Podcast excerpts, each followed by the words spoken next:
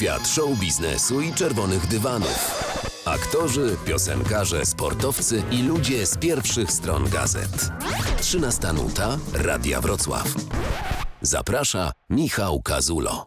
Krzysztof Zanussi, gościem 13 Nuty Radia Wrocław. Dzień dobry panu. Ja także Państwa witam serdecznie. Jak się pan czuje? Fatalnie, dziękuję.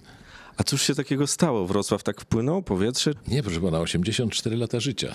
I to wystarczy. Patrząc na to, co pan robi, jak aktywnie pan tam na dole przed chwilą działał, no to jednak da się czerpać jeszcze z takich momentów radość? Czy to już jest taka e, udręka i wolałby pan mieć drugiego, trochę młodszego Krzysztofa, który by to robił? Za żadne skarby. Ja bardzo kocham to życie, które mi jest dane i bardzo jest mi z nim dobrze, naprawdę. Ja się boję, że za bardzo je lubię, bo trzeba będzie się kiedyś z nim rozstać. A tymczasem, mimo tego wieku, mimo wszystkich trzeszczących kości czy stawów, no jednak ta radość ze spotkania z ludźmi, z kontaktu, z tego, że ciągle coś mi się podoba, ktoś mi się gdzieś wydaje zachwycający, no to mnie trzyma przy życiu i to mi daje radość, to bez wątpienia. Zastanawiam się, czy jak pan na przykład widzi to, co się wokół dzieje, a na przykład dzieje się dużo agresywnych rzeczy w świecie, pozwolę sobie taką tezę tutaj e, przedstawić, to czy pan ulega tej agresji? Wie pan, agresja jest przyrodzona, w całej przyrodzie ożywionej, bo nawet drzewa agresywnie kradną sobie słońce. Natomiast no, ukierunkowanie tej agresji, ukierunkowanie jej przeciwko złu jest czymś dobrym. Należy to raczej w człowieku pochwalić. Natomiast ta ślepa agresja, ta agresja, która jest tylko wyrazem instynktu, a nie wolą walki z jakimś krzywdą, nieszczęściem. No to tutaj oczywiście ja to też nazwę agresją, prawda? W dobrej sprawie też trzeba wykazać podobne cechy jak w złej sprawie, tylko że trzeba je dobrze ukierunkować. Udaje to się panu? No to pytanie mojego spowiednika. No tak, to ładnie kiedyś ktoś y, pozwolił sobie pana opisać, że pan jest dosyć przejrzystą osobą. Chciałbym taki być. Zawsze mi mówiono od dzieciństwa w domu, że przyzwoity człowiek nie ma sekretów.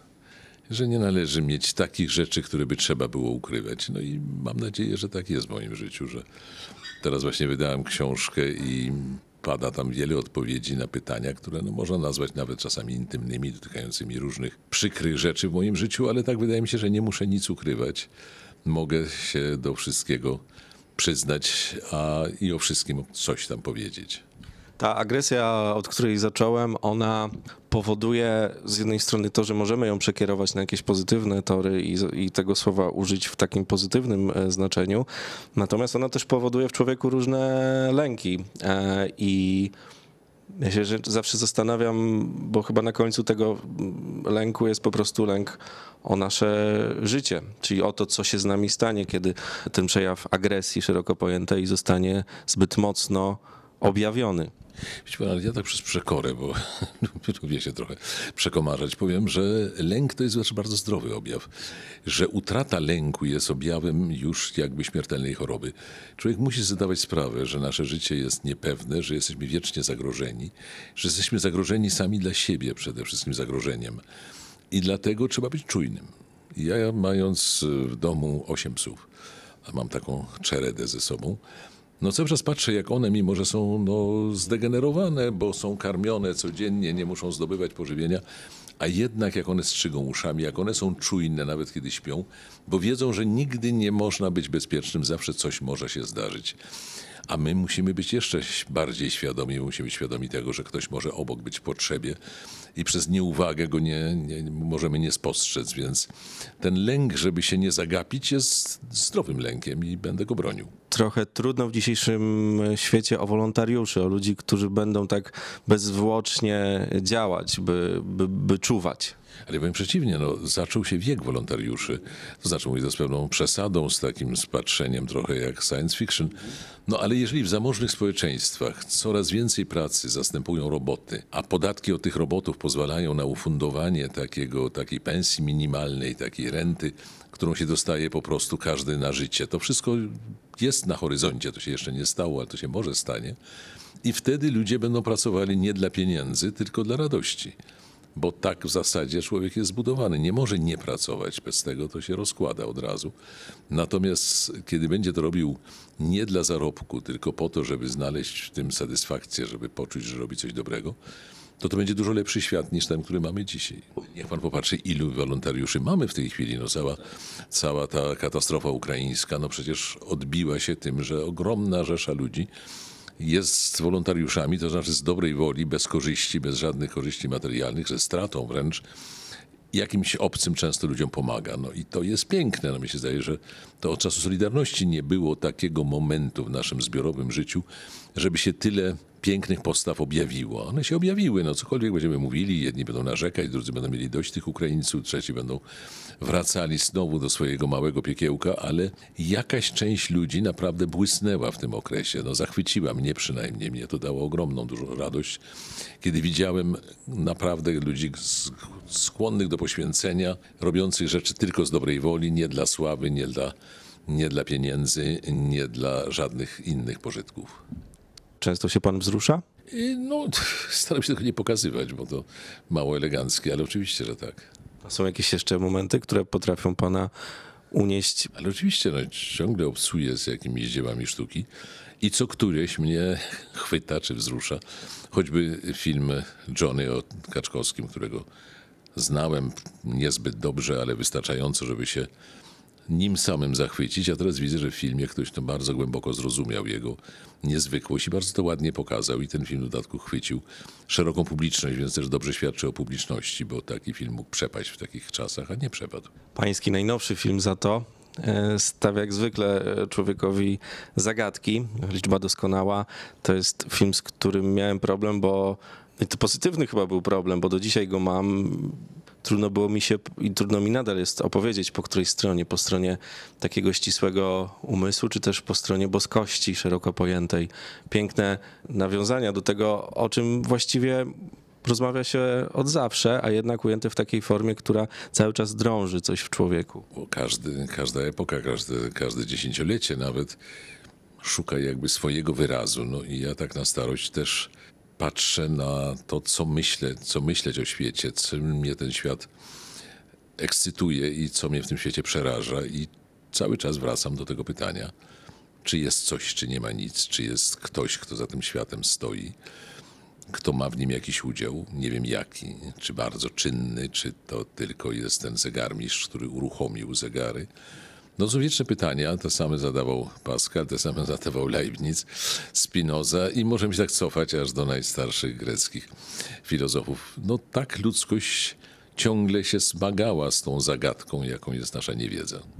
A ten zakład e, Pascala trochę mi też się w głowie pojawił, kiedy obejrzałem ten e, film, bo jednak w pewnym momencie był taki przebłysk, że chyba lepiej mieć tą taką niepewną pewność, niż pójść w drugim kierunku.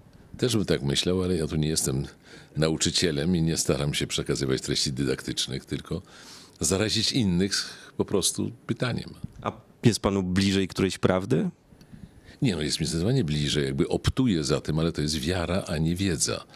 Optuję za tym, że, no, że jest ktoś, że jest jakiś byt, który nas przerasta, który jest przez naszą świadomość, który jest pewnie rozpięty w jakimś innym wymiarze i że za tym światem stoi jakaś myśl, której ja nie umiem odgadnąć, która czasami gdzieś się objawia, a potem się gubi. No tak to jest.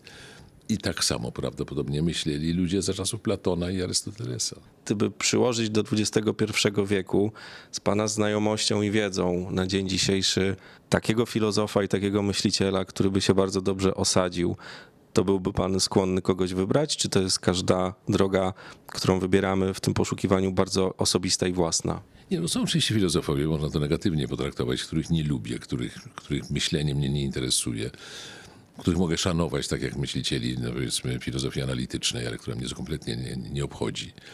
A z kolei na przykład no, dość ceniłem sobie egzystencjalistów, którzy z punktu widzenia takiego rygoru filozoficznego byli trochę bałaganiarzami, byli raczej bliżej literatury pięknej, ale przenosili jakiś rodzaj wrażliwości na zagadkę, jaką, jaką jest życie.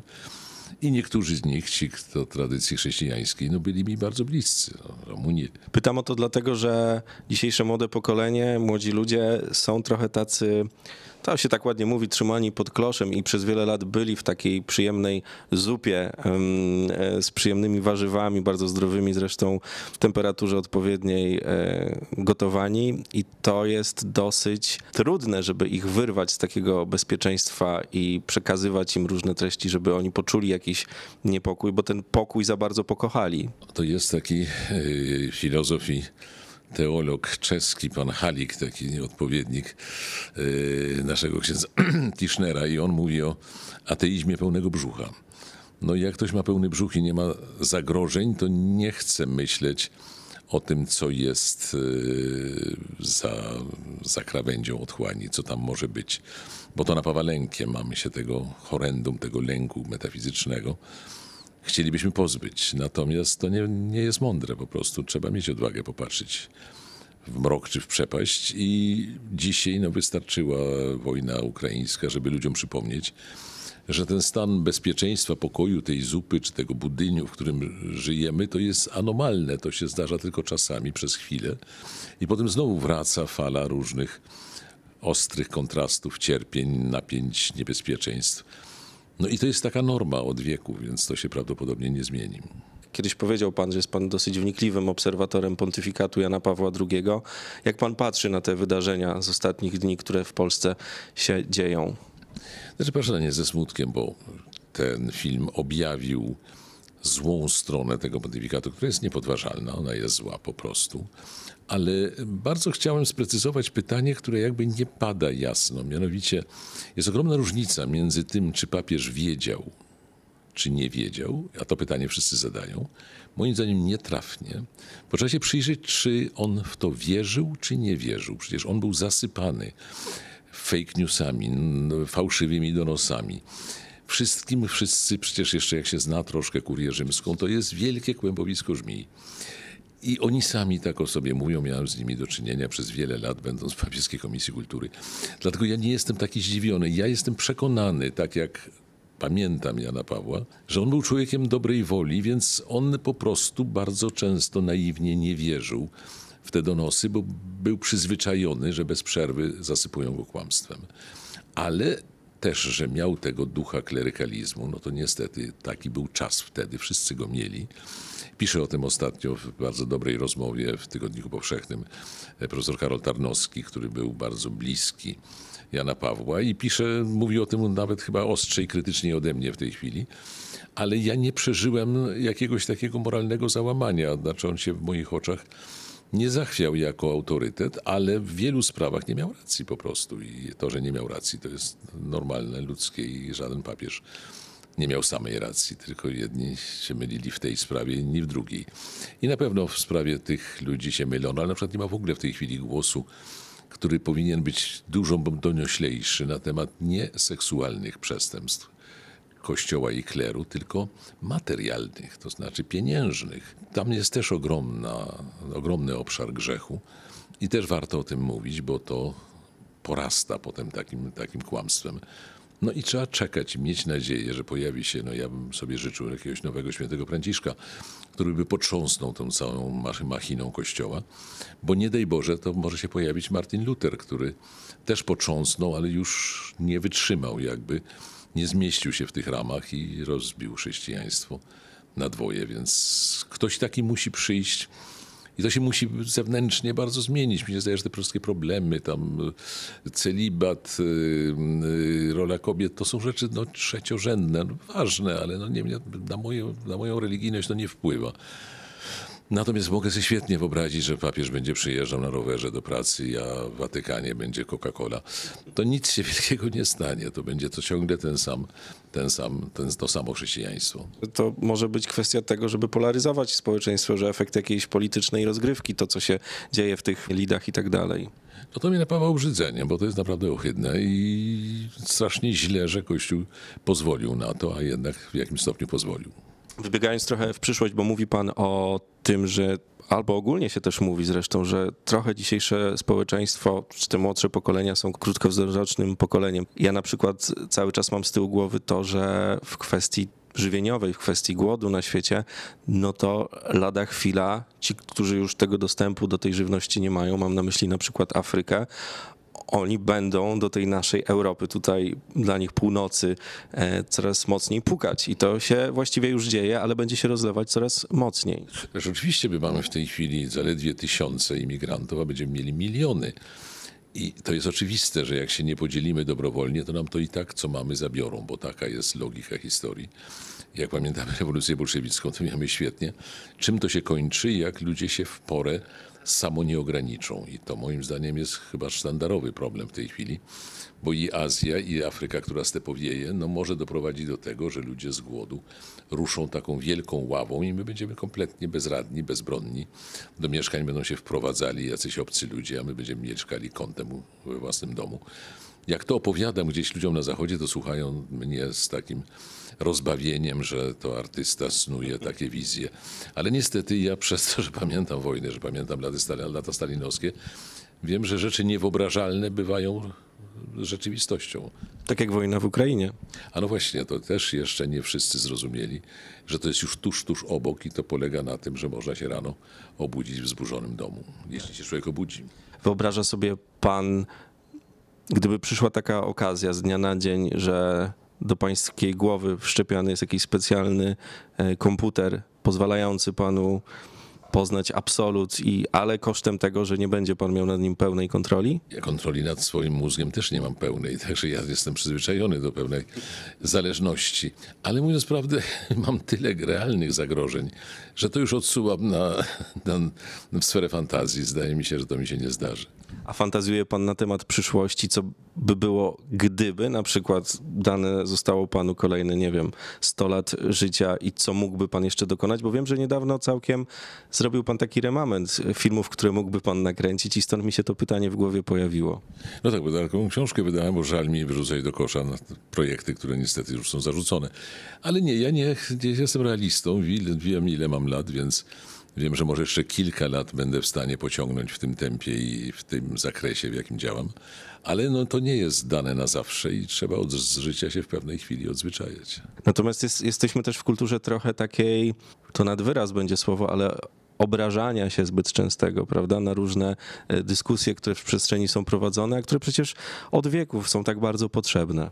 No tak, ale to naprawdę jest y, ta political correctness, czyli ta niedorzeczna zupełnie troska, żeby nie było spięcia, żeby wszystko było w takiej właśnie zanurzonej w takiej miękkiej letniej zupie. Nie, musimy się spierać, zderzać, kłócić, szarpać. Tylko z tego wynika postęp, ale oczywiście musimy to robić z poszanowaniem reguł, z poszanowaniem norm, z poszanowaniem w ogóle przeciwnika, bo jak nim pogardzamy, to już sytuacja robi się no, moralnie wątpliwa. Krzysztof Zanussi, gościem Radia Wrocław, bardzo panu dziękuję. Ja też panu i państwu. Więcej wywiadów z gwiazdami na Spotify. Kazul z gwiazdami. Subskrybuj kanał i słuchaj gdzie chcesz i kiedy chcesz.